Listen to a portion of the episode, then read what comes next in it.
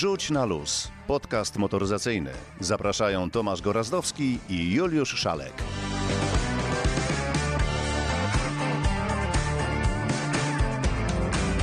Dzień dobry, dobry wieczór, w końcu nie wiadomo kiedy to pójdzie, pochrzaniliście trochę tydzień temu, nie było tak jak przez sto czterdzieści osiem odcinków. Wrócił Dziaders. Ale zapraszam na sto czterdziesty dziewiąty odcinek naszego podcastu Wrzuć na luz. Dzisiaj jakby był środek sezonu, dużo dźwięków, dużo rozmów, dużo wywiadów i dużo historii, które się dzieją w świecie motoryzacji. I Więc dużo Tomka, i dużo Tomka. Zaczynajmy, zaczynajmy. O czym dzisiaj? Między innymi o tym, że Toyota no jest w uderzeniu. Ofensywa. Już jest od dawna w uderzeniu. Byłeś na y, imprezie, gdzie pokazano... Co wszystko, pokazano? To, wszystko, właśnie, wszystko pokazano. Co pokazano, to się za chwilę... Nawet Fiata pokazano. Okaże. W kąciku historycznym cofniemy się do czasów, no chciałbym powiedzieć zamierzchłych, ale nie. Już tak o... przesady. No przepraszam, no prawie sto lat temu, więc to jednak trochę halo, halo. No, no. troszkę. Dobrze. Będzie co? Będzie... Będzie, będzie o nowościach. Będzie o nowościach, ale będzie też o... odważnym człowieku, postrzelonym trochę, ale tak pozytywnie, który właśnie wylądował w Montrealu i motocyklem dziesięć tysięcy kilometrów na Alaskę zimą. I z powrotem? No nie wiem, wystarczy chyba pojechać no mięczak w tą stronę. Miękiszon. Będzie o Golfie, o nowej edycji Golfa. Będzie o nowej Mazdzie, będzie o... Citroenie. Cenach Citroena, będzie trochę o cenach w ogóle. Znikające modele. O, znikające zamienimy dzisiaj na A, pojawiające się. Po, powiemy też o cenach winietek, bo to jest ważna informacja. Bardzo Może w Warszawie ważne. Kończą się ferie, ale przecież cała Polska wyrusza na ferie. Powiemy także o elektromobilności, jak starczy czasu. O mewach. O mewach i o nazwach samochodów. O ludzie, ludzie. O karach, no więc zaczynajmy. Zaczynamy. A jeszcze jedno taki... coś chciałem powiedzieć, ale już znowu mnie wybiłeś z pantałyku. Jak się uda, to jeszcze może wspomnimy o raporcie Samaru. Powiemy o zdziwieniach tygodnia. O, to jakaś nowość. To już myśl. A już zapowiedziałem parę odcinków temu, widzisz, nie słuchasz, nie słuchasz mnie. Będziemy regularnie starać się mówić o zdziwieniach motoryzacyjnych. Co ciekawego w świecie moto. No dobrze, to w takim razie zaczynamy. Myślę, że od tego, gdzie byliśmy, a konkretnie gdzie ty byłeś, bo nie byliśmy razem. Co z tą Toyotą? Toyota, Toyota jest naprawdę na linii wznoszącej, pozamiatała rynek w zeszłym roku wynikami sprzedaży i pokazała w tym roku to, czym będzie kusić klientów właśnie w tym roku. Yy, cały proces tej ofensywy modelowej jest rozłożony na, no, na praktycznie na cały rok. Nowa Camry, nowy Land Cruiser, na ten samochód wszyscy czekaliśmy. Yy, nowy Lexus, no bo przecież nie można zapominać o Lexusie i tak naprawdę pozostałe modele również odmienione, odświeżone, no i najważniejsze. Czy no. Toyota zacznie współpracować z Fiatem? Ale o tym wszystkim opowie Robert Mularczyk z Toyoty. To będzie bardzo trudny rok dla całej branży. Chcielibyśmy, żeby to był rok Toyoty, ale widać, że jednak delikatny kryzys nas cały czas męczy. E, zamówienia w całej branży spadają. Ludzie dwa czy trzy razy zastanawiają się, zanim przyjdą i powiedzą, tak, wpłacam przedpłatę, chcę ten samochód. W związku z czym przeszliśmy z poziomu, bardzo chcę kupić auto, ale nie ma dostępności, do poziomu, bierz pan, pani co chcesz, ale ja się zastanowię. Ale pojawiły się z powrotem rabaty. Rabaty. Tak, zdecydowanie, bo są auta, pojawiły się rabaty, bo jak wiadomo, tak technicznie, rabat służy przekierowywaniu zainteresowania kupującego z danego modelu na inny. W związku z czym tak się głównie tutaj konstruuje, żongluje rabatami. W Toyocie zawsze tak było, że rabat to była, e, powiedzmy, niewielki ruch w cenie, ale dołożone dużo wyposażenia w tym kierunku. Widziałeś, co tu pokazaliśmy dzisiaj? I trochę Lexusów, i trochę Toyot, no wraca. I trochę te samochody, których dawno nie było, czyli mam na myśli Land Cruisera. Może to jest niszowy model, ale no symboliczny. Tak, to jest bardzo symboliczne auto. Pokazaliśmy tu na, na pokazie dwie ikony, bo to są ikony same w sobie. Światowo, jak w wielu miejscach zapytasz, co to jest Land Cruiser, to nie powiecie, że to jest taka czy siaka Toyota, tylko to jest Land Cruiser, taki siaki owaki. Tak samo jest z Camry. W Stanach po prostu Camry ma jakby swoją markę w marce. I te auta, jak dzisiaj wjeżdżały, no to były oklaski, bo rzeczywiście Land Cruiser to jest takie połączenie nowej technologii i z nowymi multimediami, bajerami, buzerami i tak dalej, z retro stylem. Camry odpuściła sobie retro styl, ale zachowała to, co najlepsze. To jest sedan, w związku z czym no, pozostała w wymiarówce z poprzednika, ale pojawiła się bardziej taka wystylizowana. Konkretnie, Camry już jest. Tak naprawdę w połowie roku będzie można zamawiać nową wersję, w sierpniu odbierać. A kiedy Land Cruiser i kiedy poznamy cenę? Ceny poznamy niebawem, bo w lutym odpalamy przedsprzedaż dwóch specjalnych wersji, w tym tej limitowanej e, First Edition z tymi okrągłymi lampami, takiej mocno retro skierowanej. Z tą piękną okleiną na boku. My wiemy, jak to działa, więc obstawiamy, że pierwsze kilkaset zamówień poleci w ciemno. Takich mamy klientów do tych aut.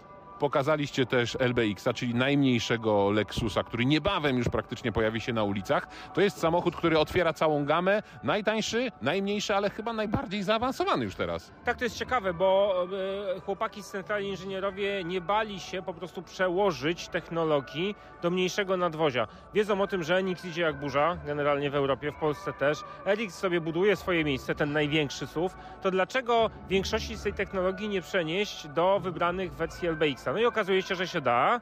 To jest samochód, który gdzieś tam, powiedzmy, opiera się na rozmiarach Yarisa Cross, który de facto, no trzeba pamiętać, Yaris Cross jest hitem sprzedaży u nas. To jest auto, które momentami przegania nam Yarisa w sprzedaży. Niesamowite, więc widać, że w tym kierunku są skierowane oczywiście. Oczywiście L B X jest cichszy, wygodniejszy, więcej technologii, lepsze materiały, inaczej narysowany. No to jest troszkę inne auto niż Yaris Cross. No właśnie, wspomniałeś o Yarisie, tutaj Yarisa nie zobaczyliśmy, ani Yarisa Crossa, nie zobaczyliśmy Corolli. To są samograje, to są modele, których nie trzeba szerzej prezentować? Tak, uznaliśmy, że e, akurat są zmiany mechaniczne mocno i w Yarisie, i w Yarisie Crossie, i w Corolli. W Corolli mamy piątą generację hybrydy, w Yarisie mamy nową generację hybrydy, mocniejszą, sto trzydzieści, w Yarisie Crossie ta sama generacja, one są lepiej wyciszane w tej chwili. No to są takie rzeczy, trudno to postawić i opowiadać przy stojącym aucie, panie kochany, będzie ciszej, panie kochany, będzie szybciej, nie? Było miło, to na koniec yy, co robi na scenie Fiat Ducato? No tak, to jest, nie oszukujmy się, nie ma sensu produkować y, samochodu samemu, znaczy wymyślać auta na nowo i to już Japończycy dawno wiedzieli. Wymyślanie tylko dla Europy samochodu dostawczego mija się z celem. Oni kilkanaście lat temu podjęli taką próbę. Było coś takiego a la Project City, czyli takie mniejsze, najmniejsze auto, taki Berlingo, nie Berlingo nazwijmy to. No i pomysł umarł, bo jak zaczęli to wszystko liczyć, to okazało się, że kolejne dziesięć lat po wprowadzeniu będą walczyć z usprawnianiem tego samochodu i konstrukcji i produkcji, żeby on był konkurencyjny. No to dogadali się z Francuzami, ze Stellantisem. Mamy te samochody, one mają oczywiście troszkę zaznaczoną odrębność stylistyczną, inne przody, troszeczkę inne detale, w środku jakieś znaczki inne też mają niż pozostałe samochody z tej grupy Stellantis. No i w efekcie, tak, jest to kooperacja. Czy to są w pełni Toyoty? Trudno mi powiedzieć, ale czy to są auta, które mają u nas szczególną opiekę techniczną, serwisową i obsługę? Tak, po to powstaje sieć Toyota Professional. No to właśnie dlatego mogę moim Fiatem przyjechać do salonu Toyoty teraz na naprawę.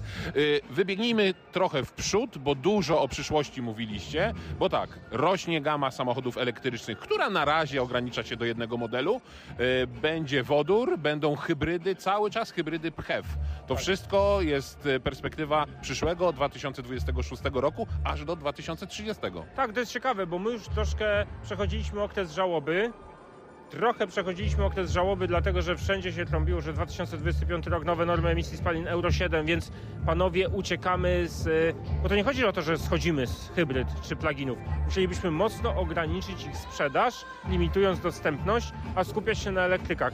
Na szczęście jeszcze żyją mądrzy ludzie na tym świecie. Widzą, że Europa nie jest do końca przygotowana na taki full elektryk i przesunęli Ten, ten, te wprowadzenie tej normy, normy Euro siedem na dwa tysiące trzydziesty, więc jeszcze idziemy pełną parą u nas z normalnymi napędami, tymi zelektryfikowanymi do trzydziestego roku przynajmniej, potem zaczniemy limitować. To jest, to jest sześć lat, to jest fajna perspektywa. Ty byś zdążył trzy razy samochód wymienić. Dwie generacje. Robert opowiadał, ja tam byłem, mogłem dotknąć, pomacać i nawet, i nawet cyknąć jakąś foteczkę, ale raczej do archiwum, bo to była prezentacja z cyklu Zabieramy Wam telefony, bo ten Land Cruiser naprawdę był gorącą nowością, więc wsiadłem do tego samochodu, wygląda obłędnie, w hmm. tym kolorze takim premierowym, duże nawiązanie do historycznego samochodu, fajne takie naklejki wzdłuż całego nadwozia, ale co najważniejsze, co najważniejsze? nie jest to plastikowy samochód, to jest taki mięsisty samochód. Wiem, który... jeździłem ostatnio, nawet przyznam się, po wydmach w Dubaju. No właśnie, ale tym nowym? Nie.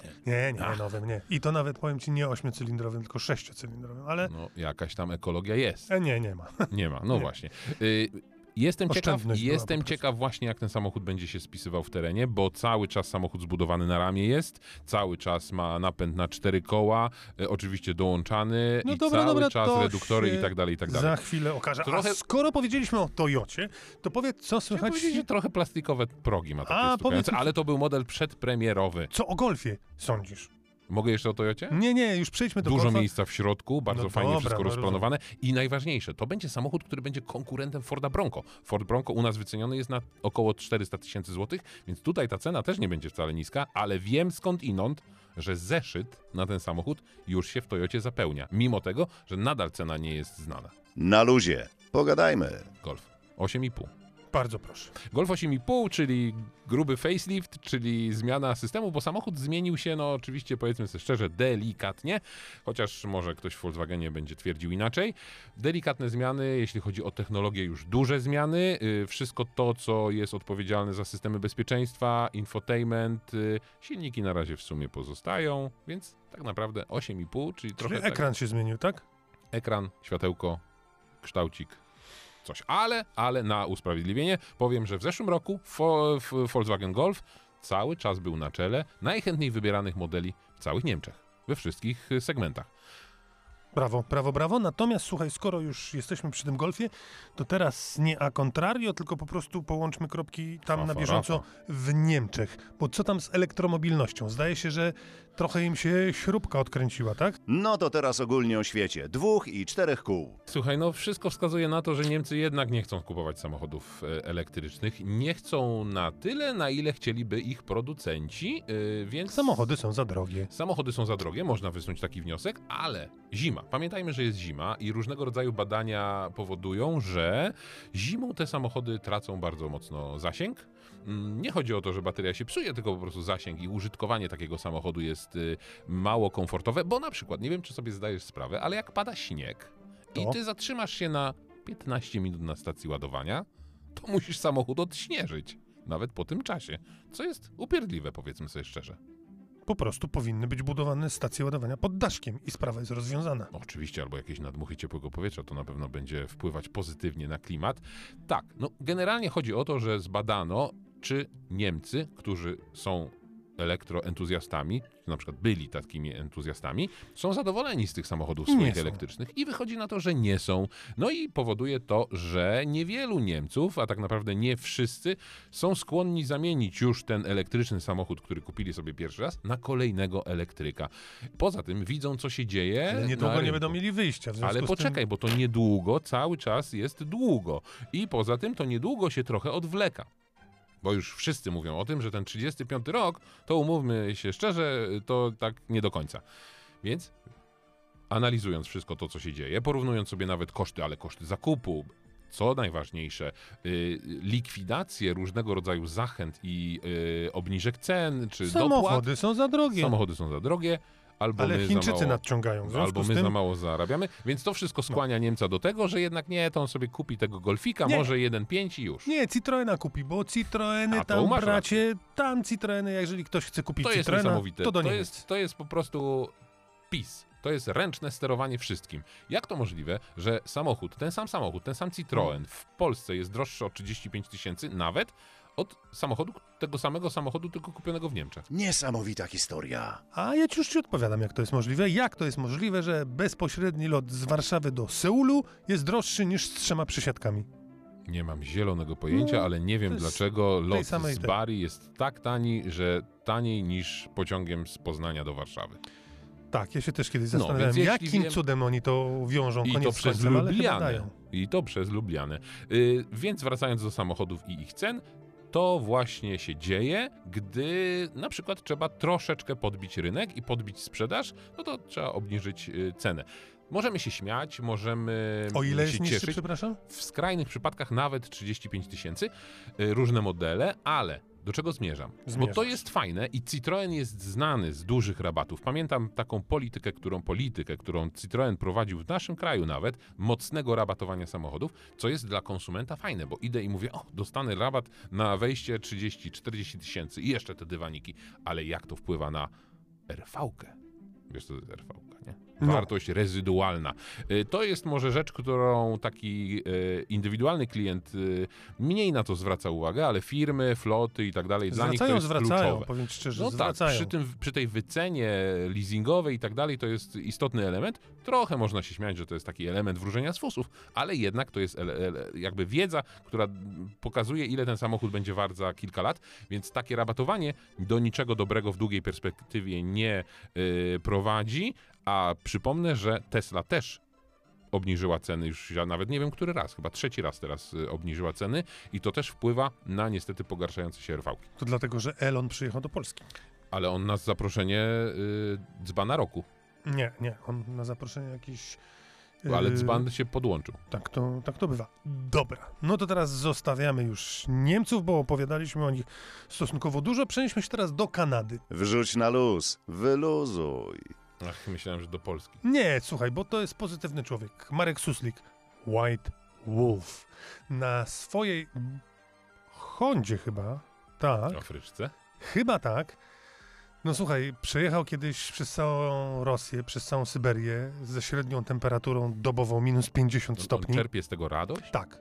On, im zimniej, tym jest y, jemu lepiej. No widzisz, a ty tylko wygrzewałbyś tak, się w Dubaju. Tak, a ja w drugą stronę. No i bardzo dobrze, to dobrze, że nie wszystkim to samo ja się podoba. Ja też wolę zimę niż lato. W każdym razie posłuchajcie, bo miał już jechać. On już miał te dziewięć tysięcy robić, ale nie robi, bo... Za ciepło było. Nie, bo nie przyleciał sam motocykl. Kontener pojechał nie tam, gdzie trzeba. Marek wylądował w Montrealu, po czym się dowiedział, że motocykl przyjedzie, przypłynie za trzy tygodnie. To co robił w tym czasie? Wrócił do Polski, Aj. bo było taniej. Ale już rusza. dziewięć tysięcy w zimnie. Posłuchajcie, bo naprawdę to jest fajna rzecz. Cześć wszystkim, witam was. Właśnie jestem w Montrealu, przyleciałem dwa dni temu. Moim celem jest podróż motocyklowa z Montrealu do Dubaj na Alasce. Chcę przejechać całą Kanadę i całą Alaskę. Łącznie to jest dystans dziewięć i pół tysiąca kilometrów. Tyle chciałbym pokonać swoim motocyklem, ale nim się to wszystko wydarzy, to przede wszystkim ten motocykl muszę odebrać. Od samego początku są schody z tym wyjazdem. Mianowicie któregoś pięknego dnia dowiedzieliśmy się, że prom, który obserwuje kontenerowiec, którym miał być mój motocykl, to nie jest ten kontenerowiec. Popłynął innym kontenerowcem i tutaj już na dzień dobry dwa tygodnie czasu miałem w drugą stronę, czyli dwa tygodnie opóźniony. Ten, ten kontener przy, przypłynął do Montrealu. Kiedy już przyleciałem do Montrealu w poniedziałek, to się okazało, że prom, który dopłynął do brzegu, będzie musiał być skanowany, kontener musi być skanowany, czyli to daje kolejne dni oczekiwania. Mam nadzieję, że w piątek uda się z tego skaningu wyjechać, najpóźniej w poniedziałek, tak żebym mógł ruszyć i wtedy dopiero faktycznie zacząć ten swój wyjazd. No to co mnie czeka po drodze, to tutaj obserwuję, to na dzień dzisiejszy pogoda tam daleko na Yukonie kanadyjskim jest w granicach trzydzieści pięć stopni na minusie. Na Alasce jest podobnie, w granicach minus trzydzieści pięć. Bardzo duże opady śniegu, bardzo duże y, śnieżyce występują, więc drogi lokalnie są pozamykane. Zobaczymy, jak to będzie tutaj wyglądało.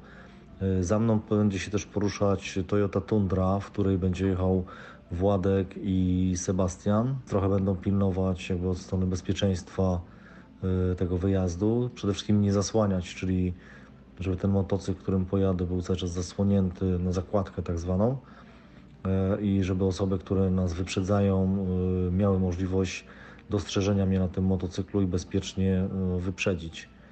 Początkowy etap Kanady nie przewiduje jakichś większych problemów oprócz zwykłego ruchu drogowego, dlatego że to wszystko się odbywa przy natężonym ruchu, jedzie się głównymi drogami, oczywiście nie autostradami, ale główną drogą. Gdzieś w połowie Kanady, tam już zaczną się takie prawdziwe przygody z racji tego, że jest bardzo małe zagęszczenie, nie mieszka wiele osób.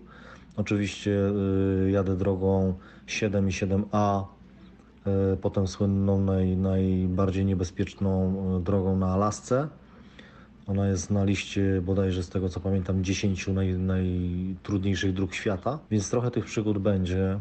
Można to obserwować na moich social mediach. Pewnie też dzięki Tomkowi pojawię się z, jakim, z, jakimiś, z jakimiś informacjami w Radiu trzysta pięćdziesiąt siedem, więc bardzo serdecznie zapraszam do obserwowania, do kibicowania, do oglądania. Będzie się wiele działo. Przewiduję, że, że cała akcja potrwa koło miesiąca. Chciałbym to zrobić trochę szybciej, ale przy tych przesunięciach to może to być już miesiąc. Także zapraszam. Pozdrawiam Was wszystkich. Nazywam się Marek Suslik, w środowisku motocyklowym znany bardziej jako White Wolf. Dziękuję i do usłyszenia. Ale wiesz, jaki jest plus? O, nie ma komarów. No to prawda, że nie ma komarów, ale Alasce... są inne plusy też. Nie, minusy, tam są same minusy teraz. Na Alasce... A że tak zapytam, on ma te podgrzewane manetki? No tak, podgrzewane. Podgrzewane wszystko pewnie. Wiele rzeczy ma podgrzewanych. Chyba... Że mu olej nie zamarzł. No, czasami tam nie gasił, było... No, dobra, dobra, dobra. No to tyle. To co chciałeś w Polsce? Co z Polską? W Polsce chciałem powiedzieć, bo chciałem powiedzieć, bo tak troszeczkę... Ciekawe, czy by mu zarejestrowali taką maszynę z płozami, jakby wjechał na przegląd na przykład motocykl. Słuchaj, jest duża szansa na to, bo piękne, pięknie łączę kropki i... Nie, to ja połączyłem. Nie, bo powiedziałeś o Polsce, a ja jednak wrócę do tego tematu o przeglądach technicznych, bo okazuje się, że tylko dwa przecinek cztery procent pojazdów w Polsce dostaje albo wyjeżdża ze stacji, albo zostaje na stacji z negatywnym wynikiem badania technicznego. I tu tylko króciutko dodam, Dobre. że badanie techniczne to co innego od serwisu. Wiem, że niektórzy mają z tym kłopot, żeby to rozróżnić. Badanie okresowe, czyli badanie techniczne, to jest to badanie, które musimy robić przy używanym samochodzie co roku, nowy co trzy, później co dwa i później co rok, co kosztuje dziewięćdziesiąt kilka złotych. A serwis techniczny to jest tam, gdzie ci olej wymienią. Na stacji niczego nie wymieniają. Tylko zabierają dowód i powie, m- mówią, to proszę badanie negatywny wynik i już. Ale dwa procent to dobry wynik chyba. dwa przecinek cztery. No wiesz co, biorąc pod uwagę na przykład niemieckie standardy, to w Polsce myślę, że trzydzieści procent by nie przeszło. Nie patrzmy tylko dużymi miastami, tylko patrzmy tym, co jeździ na prowincji. I to wcale nie chodzi mi tutaj o jakąś wschodnią prowincję, tylko generalnie to, co jeździ poza dużymi miastami. Czasami jeździmy za tymi samochodami i widzimy, co tam się dzieje. Cztery ślady, światła świecą w ogóle, zgnite samochody. W Niemczech, żeby samochód dostał pieczątkę dopuszczenia do ruchu, nie może być zgnity żaden praktycznie element konstrukcyjny, to już w ogóle nie mówię. Co kraj to obyczaj. A w Meksyku, ha? W Meksyku, no. Kochany, są stany Meksyku, w których nie wiedzą, co to jest przegląd techniczny. Ale na Ukrainie nie wiedzą. Jeździ. No to no, ale to na Ukrainie nie wiedzą no, też i to był problem z tymi samochodami, które tutaj po wybuchu wojny trafiły do Polski, no bo ludzie przyjeżdżali tym, co mieli i co z, nim, z nimi zrobić. No wjeżdżają i później był problem, ale jak to w Polsce bywa, same problemy się rozwiązują, więc w zasadzie one jeżdżą po drogach. Mam wrażenie, że też wszystkie te Priusy y, ubero, taksowo, jakieś tam przewozowe, to też nie, niekoniecznie y, mogłyby dostać badanie techniczne. No dwa przecinek cztery procent tylko? No to niedużo. No, ale to, to, to patrząc na flotę naszą... To I to za takie, powiem ci, że za drobiazgi potrafią nie przepuścić. Za tak, drobiazgi. Zbita szyba, dziurawa opona czternastoletnia. Miałem szybę całą. A oponę? Całą czternastoletnią. No, ty się nie boisz o swoje bezpieczeństwo? Boję się, oczywiście, no ale wszystko było cacy. Dobra, no to teraz co? To może w takim razie... Oddajmy głos Antkowi. Oddajmy głos Antkowi. Widzisz, mówiłem, że prawie sto lat temu. Tak, sto lat temu. Dzisiaj Antek zabierze nas do Włoch. Modena. I powie o panu Enzo Ferrari. To się naprawdę wydarzyło w świecie motoryzacji. Płacz, lament i zgrzytanie zębów. To mniej więcej to, co tutaj uprawiamy, bo to wszystko tęsknota za tym, co było. Było piękne, to co nikomu nie przeszkadzało, a odeszło, bo zostało do tego zmuszone. Dziś przenosimy się do Włoch, które już po pierwszej wojnie światowej były miejscem produkcji, czy właściwie rzemiosła, niecodziennych maszyn. A skoro rzemiosło, to były też kuźnie, a jedną z nich była Alfa Romeo. Chyba jedyna marka, która już w latach dwudziestych ubiegłego wieku była w stanie oprzeć się Mercedesowi i Auto Union, które w wyścigach nie brało jeńców. Alfa miała dobrze rozwinięty dział techniczny, ale to nie wszystko. Do jazdy szybkimi samochodami potrzebni są również szybcy kierowcy. I tak jak w dzisiejszej świadomości jednym z najlepszych kierowców jest Senna czy Ken Miles, tak wtedy jednym z nich był Enzo. Enzo Ferrari, ten sam. Kierowca testowy, a później wyścigowy Alfy, który za kierownicą tej właśnie marki w tysiąc dziewięćset dwudziestym czwartym roku wygrał swoje pierwsze Grand Prix. Jednak w dłuższej perspektywie to nie było dla niego. Kochał prędkość, ale wiedział również, że ma wewnętrzne granice, które zostały naruszone w momencie, gdy dwóch jego przyjaciół zginęło na torach wyścigowych. Nie widział już dla siebie miejsca za kierownicą. Dostrzegł to miejsce za biurkiem, w dobrym tego słowa znaczeniu. W tysiąc dziewięćset dwudziestym dziewiątym roku Enzo założył Scuderia Ferrari, czyli w wolnym tłumaczeniu ha, swoją stajnię. Stajnia była nieoficjalnym zespołem wyścigowym Alfy Romeo, Alfy, która nie chciała inwestować we własny team i hm, to podpięcie bardzo im odpowiadało. Oczywiście po drodze pojawiały się problemy finansowe i Alfa kilkukrotnie chciała zrezygnować z tej współpracy, ale udało się odwieść ich od tego pomysłu. Do tego stopnia, że po uzyskaniu płynności finansowej w tysiąc dziewięćset trzydziestym ósmym roku rozochocony zarząd postanowił zrezygnować ze współpracy i założyć własny dział wyścigowy Alfa Corse. Za sterami wciąż pozostawał Enzo, ale tylko przez rok. Po kilkunastu miesiącach odszedł i założył własną firmę, a że w ramach kontraktu przez cztery lata nie mógł wykorzystać nazwy, w której występowałoby jego nazwisko, to jego pierwsza firma nazwana została Auto Avio Costruzioni. Pod jej sztandarem zdążył zbudować jeden samochód. Jeden, bo następne projekty przerwała wojna. Wojna skończyła się w tysiąc dziewięćset czterdziestym piątym roku, a później i tak jeszcze potrzebował chwili, żeby to wszystko złożyć do kupy. W międzyczasie poprzednia umowa straciła moc i w końcu Enzo w tysiąc dziewięćset czterdziestym siódmym roku mógł założyć i nazwać swoją firmę tak, jak należy. Ferrari. To, co zdarzyło się później, zostawimy sobie na przyszły tydzień. Historia motoryzacji przez duże... Fy. Hy. Fy. No, historia. Mm. Ferrari. No. A byliście na filmie? Byłeś na filmie? Nie. To polecamy. Ja też nie byłem, ale pójdę. Chociaż hmm. ostatnio y, zafundowałem sobie seans filmu o panu Lamborghini, o panu Lamborghini oczywiście, i muszę powiedzieć, że czuję pewien niedosyt, chociaż mam świadomość, że taki film musi trafić w szerokie gusta, a my spodziewalibyśmy, my miłośnicy samochodów, spodziewalibyśmy się tego, że tam będzie każdy model rozłożony na czynniki pierwsze i pokazana historia, jak takie samochody powstają. No niestety tego nie ma, jest wątek ludzki, wątek... Y, społeczny, więc można poznawać taką historię wybitnego człowieka, wizjonera i, i, i niesamowitego entuzjasty samochodów przez właśnie taką stronę ludzką, a niekoniecznie samochodową, więc też odsyłam do filmu o panu Lamborghini. I teraz znakomity czuję taki moment, żeby właśnie powiedzieć o zdziwieniu tygodnia. Zupełnie nie mam pomysłu, o czym chcesz powiedzieć, ale ja się zdziwiłem w tym. O! To jest moje zdziwienie tygodnia. Jed, ledwo wróciłem z Dubaju. Wylądowałem następnego dnia. Co przyszło? Mandat. Tak. Ale z Dubaju? Z Dubaju. To szybcy są. O, dwadzieścia jeden kilometrów przekroczona prędkość. Ile to kosztowało? No, dwieście złotych będzie kosztowało. No, to niedużo. Ja też dostałem dużo, mandat, nie dużo, ale się nie pochwalę, bo wstyd mi. No i bardzo dobrze. Za niemanie świateł? Nie, nie. Taki inny wstyd troszkę, ale, ale kiedyś przyjdzie moment, że się otworzę i opowiem o tym.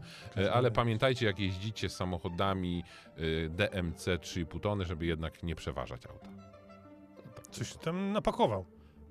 No właśnie. Rodzinę zabrałeś? No właśnie, rodzinę. Ale widziałeś, dzień po powrocie mandat. No widzisz, to taka niespodzianeczka. Słuchaj, ja mam też zdziwienie. Zdziwienie mam, bo jednym wydaje, wydawałoby się, że mm, czasami coś słyszymy, później jakby chcemy to rozliczyć, a później się okazuje, że jednak źle słyszeliśmy, więc nie wiem, czy wiesz, ale premier Morawiecki swego czasu powiedział, że w Polsce w dwa tysiące dwudziestym piątym roku będzie milion samochodów elektrycznych. Pamiętasz te słowa? Mhm. No, to się okazuje, że premier wcale tego nie powiedział, bo ostatnio został zaproszony do Radia Z, w którym Bogusław Rymanowski zapytał go o to, no i jak się z tym czuje, że zapowiadał, a tutaj dwa dwadzieścia cztery i samochodów raczej jest b- bardziej dziesięć tysięcy, w sensie dziesiątki tysięcy niż, niż setki tysięcy, więc do tego miliona to trochę ten. Yy, no mówi, więc co z tymi słowami, co są z deklaracją miliona samochodów, a premier Morawiecki powiedział, że on przecież tego nie powiedział. No, on wiele rzeczy nie mówił. No właśnie. I w tym momencie wiele tylko nos rośnie. Nos rośnie. Naprawdę pan tego nie powiedział? Znowu parę centymetrów. Więc jeśli ktoś usłyszał parę lat temu, że będzie jeździło po Polsce... To źle usłyszał. Po prostu te słowa nie padły. No. Ale mamy seans inny z panem innym i innym, więc myślę, że do, do, i do takich rzeczy musimy przywinąć. Więc to jest moje zdziwienie tygodnia, jeśli y, mówimy o motoryzacji. Rozumiem, że to mogło cię zdziwić. Mniej, mniej mnie to zdziwiło, znaczy bardziej mnie to zdziwiło niż fakt mew latających w tunelu. Wyluzuj. No przecież tunel? To jest logiczne, prawda? Jest tunel, to co ma się roz, roz, roz, rozmewić na skałach? No wleci no właśnie, do tunelu. Ale, ale zobacz, Świnoujście ma taki problem, że wybudowana inwestycja yy, naprawdę bardzo istotna dla mieszkańców, duma poprzedniej władzy, no jest fantastyczny tunel, tunel i okazuje się, że ten tunel upodobały sobie mewy. W, wlatują do tego tunelu, no i jest problem, no bo... Wiem, samochód... trzeba, trzeba takie folie jak w tych. W, w jedną w... stronę tylko. Nie, nie w jedną stronę, tylko takie jak na myjniach są, że wiszą takie płaty plastikowe. A samochody jak będą wyjeżdżać? Powoli. Szyb, szybko właśnie. No właśnie, ale po, popatrz, bo to tak my się Dobra, śmiejemy, to i tak dalej. Ale, ale cieszę generalnie... się, że to nie są pelikany. Też się cieszę, ale generalnie no jest w tym pewna racja, no bo... W, w, prze... No dobra, słuchaj, ja nie, zawsze nie, nie tak, chcę wyważać chcemy... otwartych drzwi. Jak to rozwiązano na świecie? No przecież nie... No właśnie dlatego, do tego zmierzam. No. Na świecie roz, rozwiązano to w ten sposób, że tunele buduje się raczej w górach niż nad morzem. I, nie, i, nie, i w nie, górach co, nie ma mew. A co powiesz Holendrom, Duńczykom i tak dalej? Nie ma tam tuneli? W, w Holandii powiem ci, że nie, nie spotkałem tunelu. O to słabo jeździłeś. Tak. A w Danii? No w Danii już owszem. No i co? To góry? No nie, no ale z tą Holandią to przesadziłeś. Z tą Holandią przesadziłeś. Nie wiem, jak to rozwiązali, ale tego samego problemu, a przecież jest tunel pod y, martwą Wisłą, tak, jeśli dobrze pamiętać, w Trójmieście i tam tego problemu nie ma. Może po prostu... W tym roku jechałem tunelem w Islandii. I co tam, na mewa Islandii cię napadła? Nie, ale był nad wodą. I co? No nic, to prawda, no, przez w Norwegii góry, jechałem ale... w takim tunelu, że było rondo w środku. No więc I jak... też nie było mew, ani nie było reniferów, ani nie było łosi. Więc to jest po prostu polska specyfika mewy w tunelu w Świnoujściu. Więc jeśli tam się wybieracie, uważajcie na latające mewy. Nisko latające. No i rozwiązania nie znaleźliśmy. Nie, bo twoje płachty nie spisałyby się, wiesz?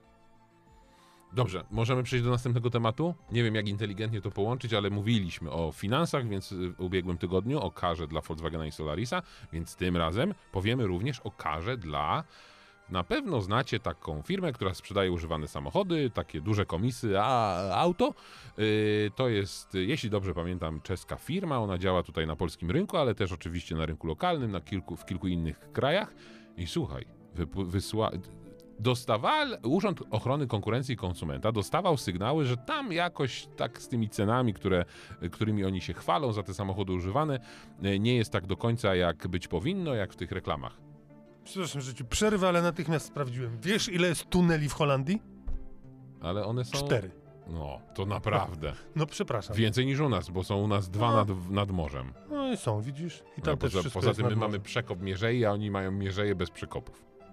Budują nowe. Chciałem. Kto Boga temu zabroni? Czy możemy wrócić do kary pieniężnej? Tak. Bo to jest istotne. Jakbyś chciał kupić samochód używany, widzisz reklamę, idziesz i tak dalej, patrzysz cena, ciach, świetnie kupione. Urząd Ochrony Konkurencji... Karą rybną. Tak jest, rybną. Ale jaką? Mówiliśmy, Wysoko. że Volkswagen ma zapłacić tam bodaj trzy i pół miliona za niepłacenie faktur. No. A tym dowalili sześćdziesiąt cztery plus pięć. sześćdziesiąt cztery miliony? Tak. A, czyli już nie kupimy. No, no nie wiem, bo oni się odwołają od tego, już to zapowiedzieli, yy, właściciel tej, tej spółki. A ale... czym, czym narozrabiali? No, chodzi o to, że nie zgadzały się ceny yy, samochodów w, w reklamach yy, versus tych, które później możesz kupić, ale tam oczywiście to wszystko było tak zagmatwane, że kupowałeś samochód, plus obowiązkowo musiałeś kupić ubezpieczenie, jak z tego zrezygnowałeś, ta cena była inna. Poza tym jeszcze doszukano się yy, w zapisach umowy nie z prawdziwych czy niezgodnych z prawem zapisów oraz takich dokumentów, które oni pod, podsyłali ci, znaczy pod, podkładali ci do podpisu, że znasz stan techniczny samochodu, przejechałeś się nim i nie nosisz żadnych roszczeń. Wszystko, oczywiście, na wszystko trzeba uważać, ale najciekawsze z tego jest to, że skąd się w ogóle wzięła ta informacja. Urząd Ochrony Konkurencji i Konsumenta postanowił kupić taki samochód na próbę. I jeśli dobrze yy, dotarłem do informacji, to nawet to zrobili w pięciu miejscach. Agent Tomek. No, jakiś agent, tu tajemniczy klient zadziałał i oczywiście, no już wszystko, materiały nagrane, jak na dłoni, te materiały właśnie posłużyły do tego, żeby zweryfikować to ze stanem faktycznym i postawić te zarzuty. Ale sześćdziesiąt milionów? sześćdziesiąt cztery miliony plus pięć, tak, do, do, do, dokładnie, no. Więc to naprawdę gigantyczna kara. Zobaczymy, co przyniesie odwołanie, ale cieszy mnie to, że Urząd Ochrony Konsumentów i Konkurencji i Konsumentów działa w sposób nowoczesny. Tajemniczy klient. Polecam, a idzie sezon, zbliża się lato, żeby wysyłać takich tajemniczych klientów do polskich smażalni. Ciężko wyczuć. Słuchaj, to na koniec jeszcze o... Jaki koniec? Przecież to jest... Koniec, koniec, tematów. koniec. Reszta będzie w przyszłym tygodniu, nie, jeżeli jeszcze mamy się zająć raportem Samaru. Tak, musimy się zająć, bo się ześmierdnie, więc... Jaki samochód, nie jaki samochód, ile samochodów sprzedano w ubiegłym roku? Jakie samochody są najpopularniejsze? Jakie segmenty są najpopularniejsze? Wojtek Drzewiecki z Samaru o tym dokładnie opowiedział. czterysta siedemdziesiąt pięć tysięcy samochodów. To dużo czy mało? Z punktu widzenia naszej rodzimej statystyki to sporo, bo pamiętamy, że mieliśmy też takie lata chude, kiedy sprzedawaliśmy w granicach dwieście pięćdziesiąt tysięcy aut. czterysta siedemdziesiąt nie jest złym wynikiem, chociaż no, fajnie by było uzyskać poziomy, z którymi mieliśmy do czynienia jeszcze parę lat temu, czyli ponad pięćset tysięcy. No, ale... W tym kierunku idziemy, natomiast tempo zależy od wielu czynników. Pamiętajmy, że ceny niestety rosną, a wzrost cen zawsze przekłada się niestety na nieco mniejsze sprzedaże. Co prawda klientem, który dominuje salony, jest klient instytucjonalny, który nieco inaczej patrzy na swój portfel i na wydatki związane z zakupem auta. Niemniej jednak, no, mimo wszystko te wzrosty mogą być czynnikiem spowalniającym rozwój. Ale mówimy o cenach i o wzroście cen. Może one nie są duże w ujęciu procentowym, ale idziemy do salonu i średnia cena zakupu nowego samochodu kompaktowego już przeraża, bo to jest prawie sto osiemdziesiąt tysięcy złotych. No, zniknęły nam z oferty praktycznie samochody w cenach do siedemdziesiąt tysięcy. Segment aut w cenach siedemdziesiąt do stu tysięcy z trzydziestu procent spadł do dziesięciu procent. Zaczynają rosnąć te segmenty najdroższe, a więc wybór nasz w tej ofercie, która jest, jest bardzo ograniczony i rzeczywiście e, patrząc na ceny cennikowe, za kompakty już płacimy dzisiaj grubo ponad sto tysięcy, więc e, jeszcze więcej powiem, za auta z segmentu B jesteśmy w stanie zapłacić dzisiaj ponad sto tysięcy. To są znaczące różnice, jeżeli wspomnimy dane historyczne, gdzie e, auta potrafiły kosztować w granicach pięćdziesiąt tysięcy. No, zmiana jest tutaj rzeczywiście diametralna, ale chyba nic na to nie poradzimy. Te czynniki, które odgrywają dzisiaj rolę, to w dużym stopniu przepisy, które wymuszają instalowanie na pokładach aut coraz to nowych urządzeń, ograniczenia emisji, poziom, zwiększy poziom bezpieczeństwa, e, teraz e, ochrony przeciwalkoholowe. No, to wszystko kosztuje i, i finalnie przekłada się e, na cenę dla klienta. Nawet jeżeli weźmiemy pod uwagę fakt, że e, cena transakcyjna będzie od dziesięć do piętnastu procent niższa e, niż e, ta cena, którą my podajemy, bo no, średnia cena podawana według cen cennikowych wynosi sto siedemdziesiąt dwa procent, to wciąż mówimy o cenach na poziomie e, stu pięćdziesięciu tysięcy. I w tym momencie wjeżdżają chińskie samochody całe na biało, bo ostatnie premiery pokazują, że można kupić samochód za siedemdziesiąt kilka tysięcy, nowy, spalinowy, nieduży. No właśnie, marki chińskie, które zaczynają się na rynku pojawiać, nie widzimy jeszcze tego tak dokładnie w statystykach, bo przecież oferta to jest grudzień, więc dane, które zobaczymy z pierwszych samochodów sprzedawanych, pojawią nam się w styczniu, no to widać wyraźnie, że tutaj ta oferta jest zdecydowanie bardziej atrakcyjna. Różnice w cenach w segmencie mogą dochodzić do dwudziestu procent, a to już jest znaczący spadek ceny. Co więcej, segment, o którym wspomniałem, aut siedemdziesiąt do stu tysięcy, który nam zaczynał zanikać, może się ponownie rozwinąć w oparciu właśnie o marki chińskie. Zobaczymy, jak odpowie konkurencja, no bo jeżeli okaże się, że rzeczywiście Chińczycy zaczną dominować ten segment, to marki europejskie będą musiały w jakiś sposób odpowiedzieć. Czy będzie to bezpośrednia obniżka, czy też działania w zakresie narzędzi finansowych, to już jest zupełnie inna sprawa, ale tej odpowiedzi możemy się spodziewać. Czy to będą też nowe modele, tego nie wiemy, ale wiemy to, że chińskie marki miały pojawić się w Europie głównie za sprawą samochodów elektrycznych, a tu zaskoczenie ubiegłego roku właśnie pojawiają się za sprawą silników benzynowych, czyli poradzili sobie z tymi normami, chociaż w Europie te normy też nieco się odsuwają w czasie. Jaka będzie prognoza na przyszły rok? Wzrosty, yy, nowe modele, yy, elektryczne samochody? No bo wiadomy jest trend, że rezygnujemy z diesli, bardziej wybieramy samochody z silnikiem benzynowym, coraz chętniej kupujemy elektryki, choć z tym różnie bywa, yy, rezygnujemy z manualnych skrzyń biegów. Jakie są prognozy na przyszły rok? No, jeżeli chodzi o sprzedaż, to e, szacujemy, że ta sprzedaż powinna wzrosnąć o mniej więcej e, o mniej więcej cztery do pięciu procent. Tu oczywiście prognoza może być obarczona dużym błędem, bo sytuacja jest dynamiczna. Wiele rzeczy się dzieje, nie wiemy, co będzie się działo za naszą wschodnią granicą, a te przełożenia mogą mieć wpływ na nasze decyzje zakupowe. Nie wiemy też, co się będzie działo z naszą wewnętrzną polityką, bo widzimy, że tutaj zamieszanie wciąż jest duże, a ta wewnętrzna polityka może odgrywać rolę, może mieć przełożenie na kursy walut, na e, e, finalne ceny samochodów. Także e, na razie patrzymy optymistycznie, czyli wciąż wskazujemy na potencjalny wzrost na poziomie mniej więcej pięciu procent. Jak, czy rzeczywiście tak będzie, to się okaże. Jeżeli chodzi o samochody elektryczne, to przewidujemy stały udział, stały wzrost udziału tych samochodów w naszym rynku. Mówimy na razie o niewielkich liczbach. siedemnaście tysięcy aut sprzedanych to naprawdę w skali całego rynku nie jest duża kwota. Udział samochodów elektrycznych będzie się nam zwiększał. Dzisiaj wynosi około trzy, siedem do czterech procent, bo ostatnie miesiące pokazują mniej więcej wyniki na poziomie czterech procent i myślę, że, że to jest tendencja, która będzie wzrostowa. Czekamy na ofertę w segmencie kompaktów, w segmencie aut małych, bo one mogą e, przyczynić się do zwiększenia dynamiki wzrostu. Na razie naszą e, sprzedaż w segmencie e, samochodów elektrycznych opieramy głównie na, na autach e, klasy średniej przy średniej cenie cennikowej e, przekraczającej poziom dwieście pięćdziesiąt tysięcy. Na koniec jeszcze pytanie o samochody używane. Zawsze mówiło się i statystyki pokazywały, że mamy ponad milion samochodów sprowadzonych do Polski. W tym roku, w ubiegłym roku było to nieco ponad siedemset tysięcy. Nie chcemy używanych? Czy chcemy, tylko ich nie ma? Chcemy samochody używane, ale pamiętajmy o tym, że Unia też miała pewne ograniczenia, szczególnie po tym okresie pandemicznym. Chęć do wymiany auta została mocno ograniczona, część ludzi z tymi autami została i nie były dostępne na rynku wtórnym.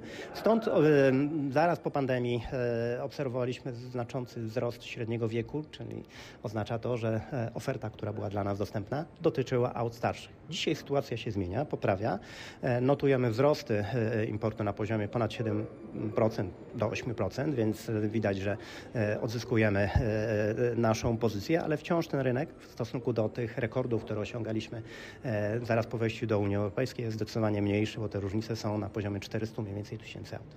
No i nowe kierunki się otwierają, bo ile starsze samochody importujemy z Niemiec czy z Unii Europejskiej, tak ze Stanów Zjednoczonych już to są zdecydowanie młodsze auta. Tak, to widać w statystykach. Średni wiek auta sprowadzonego z Europy wynosi mniej więcej trzynaście i pół roku. Auta sprowadzane ze Stanów to średni wiek na poziomie dziewięciu lat, więc widać różnicę. Ze Stanów sprowadzamy sporo elektryków, a to też wpływa na średnią. No i co? Dużo kupiliśmy tych samochodów, a w tym roku będzie jeszcze więcej. Słuchaj, wiem, że już chcesz kończyć, ja ci nie uciszam. Powiem, ja ci tylko powiem, chciałem ci powiedzieć, że tak dużo czy niedużo, tylko w Stanach Zjednoczonych. W tak. zeszłym roku Toyota sprzedała milion dziewięćset dwadzieścia osiem tysięcy samochodów. A w Polsce dziewięćdziesiąt siedem tysięcy.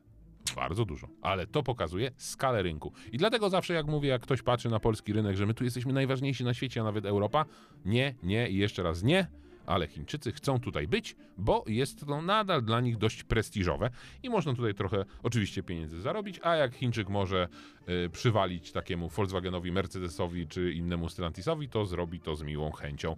Na koniec dwie informacje. Bardzo proszę. Można kupić sobie y, używane auto na jednym z portali ogłoszeniowych, my możemy to powiedzieć, na Automoto, można znaleźć ofertę Kulinana, Rolls Royce'a Kulinana mm-hmm. w takim nietypowym bordowym kolorze. Trzy tylko wyszły takie samochody na świat. No i fajnie, bo zawsze mówimy, że albo dziwimy się, że samochody sławnych ludzi są gdzieś tam na aukcjach poza Polską. Ten samochód dostępny na polskim y, portalu należał do, ty będziesz wiedział, Iniesta.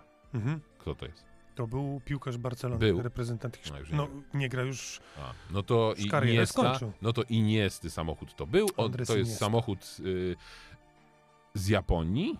Pierwszym właścicielem jest na to dokument. Potwierdza, że to jest właśnie Iniesta i to jest samochód wyspecyfikowany według jego życzenia. Więc jak ktoś jest wielkim fanem hiszpańskiej piłki nożnej, to może sobie takie auto kupić za grube miliony. I znikające modele, kącik, bardzo zamieniamy proszę, dzisiaj na, na pojawiające się modele. Ulubiony samochód twój będzie powrotnie produkowany. Opel Frontera. Opel zapowiedział, że wraca do Frontery. Bardzo duży sentyment mam do tego samochodu. Samochód Fakt. dość twardy, taka twarda terenówka, chociaż ucywilizowana, bo ona była zrobiona wspólnie z Isuzu. I z Hondą. Tak, i dlatego na rynkach światowych to ten sam samochód występuje pod różnymi markami, różnymi modelami. Honda Przez... Passport, Isuzu Trooper, tak. I jeszcze... Opel Frontera. I... I jeszcze, tak, G M, G M jeszcze jeden. Yy, I oczywiście ten samochód już nie będzie taką terenówką, będzie to S U V. Elektryczny? Nie wiadomo tego, ale najpewniej tak. No i oczywiście będzie, jako że Opel jest w grupie Stellantis, będzie dzielił podwozie, nadwozie, systemy ze wszystkim innym, dobrego więc będzie wyjdzie. Kolejnym bezpłciowym samochodem. A ile Opli sprzedano w Stanach Zjednoczonych w zeszłym roku? Trzy. Jest duża szansa, że właśnie tak było, ponieważ nie ma Opla w wymienionych czterdziestu trzech markach. Na miejscu czterdziestym trzecim jest Aston Martin. tysiąc trzysta sześćdziesiąt cztery sztuki sprzedane. W samych Stanach Zjednoczonych. W samych Stanach Zjednoczonych. To pokazuje, że i Aston staje kończyć. się marką wolumenową, marką tak. masową, tak jak Porsche, które sprzedało już ponad sto tysięcy samochodów, jak Rolls-Royce, który sprzedał chyba ponad sześć tysięcy samochodów w ubiegłym roku. W A jak się I to jest najlepszy wynik w historii tej marki. I teraz pytanie, czy taka marka dąży do tego, żeby sprzedawać jak najwięcej, czy jednak chce produkować nieco mniej i stawać się przez to bardziej prestiżową? To Ciężko. Pytanie, na które Ciężko. nie odpowiemy w tym Być razem. Może odpowiemy za tydzień w sto pięćdziesiątym odcinku naszego podcastu. Przygotujemy coś specjalnego, tort, świeczki. Mieliśmy to zrobić na setkę, ale co tam? Zrobimy to na sto pięćdziesiątkę. No to dziękujemy za dziś, cześć. A mogę dodać tylko jeszcze?